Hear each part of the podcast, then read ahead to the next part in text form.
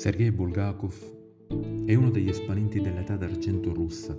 Con questo termine si indica il periodo che copre la fine dell'Ottocento e il primo ventennio del Novecento e che si caratterizza come una forza rinnovatrice della vita culturale russa. Il nostro autore nasce in una famiglia in cui si sono succedute, dal tempo di Ivan il Terribile, sette generazioni di preti. La sua vita è segnata da varie esperienze, a volte contraddittorie.